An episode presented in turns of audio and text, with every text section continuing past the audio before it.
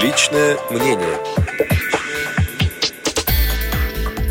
В Международный день слепых к слушательской аудитории Радио ВОЗ обратился депутат Государственной Думы Российской Федерации, вице-президент ВОЗ Олег Николаевич Смолин. 13 ноября – Международный день слепых. Как раз этот день меньше всего отмечается по сравнению с Белой тростью в октябре или Международным днем инвалидов 3 декабря. Я не уверен, что это праздник, но, пользуясь случаем, хочу еще раз приветствовать всех членов Всероссийского общества слепых и всех людей с нарушениями зрения. Напомнить, что нам есть кем гордиться, что из наших людей вышли выдающиеся деятели культуры, начиная от Гомера, выдающиеся политики, включая князя Василия Темного, не говоря уже о выдающихся музыкантах и общественных деятелях. Государственная Дума работает в том числе и по вопросам, связанным с социальной защитой инвалидов по зрению. Напомню еще раз, что в результате нашей работы летом с правительством Российской Федерации, с Министерством финансов и другими министерствами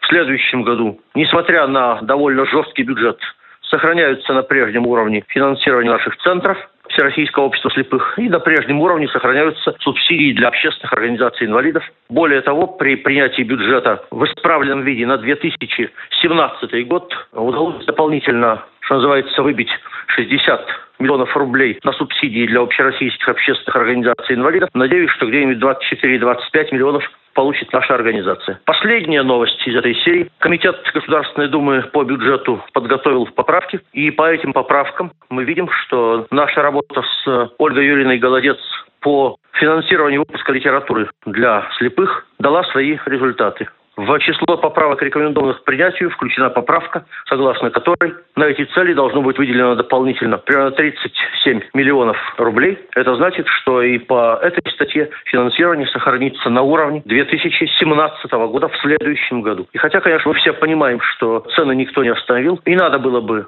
индексировать эти затраты, но, тем не менее, при очень жестком бюджете даже такой результат можно считать достижением. Пользуясь случаем, еще раз хочу приветствовать всех наших людей в этот день и сказать, что пока мы работаем в Государственной Думе, голос инвалидов, в том числе инвалидов по зрению, здесь будет слышен каждый или практически каждый день.